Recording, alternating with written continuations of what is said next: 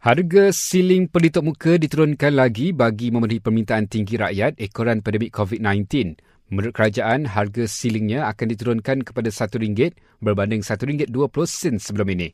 Kerajaan mewajibkan pemakaian pelitup muka dalam pengangkutan awam dan tempat awam sesak sejak 1 Ogos lalu. Hampir 70 pelajar sebuah sekolah berasrama penuh di Kerdau Pahang telah jalani ujian saringan COVID-19 selepas dikesan mengalami gejala influenza-like illness. Namun, Esko Negeri berkata, ia mungkin disebabkan faktor cuaca yang panas sejak ke belakang ini. Sebagai langkah berjaga-jaga, pelajar terbabit telah diasingkan dan diletakkan di bawah kawalan khas.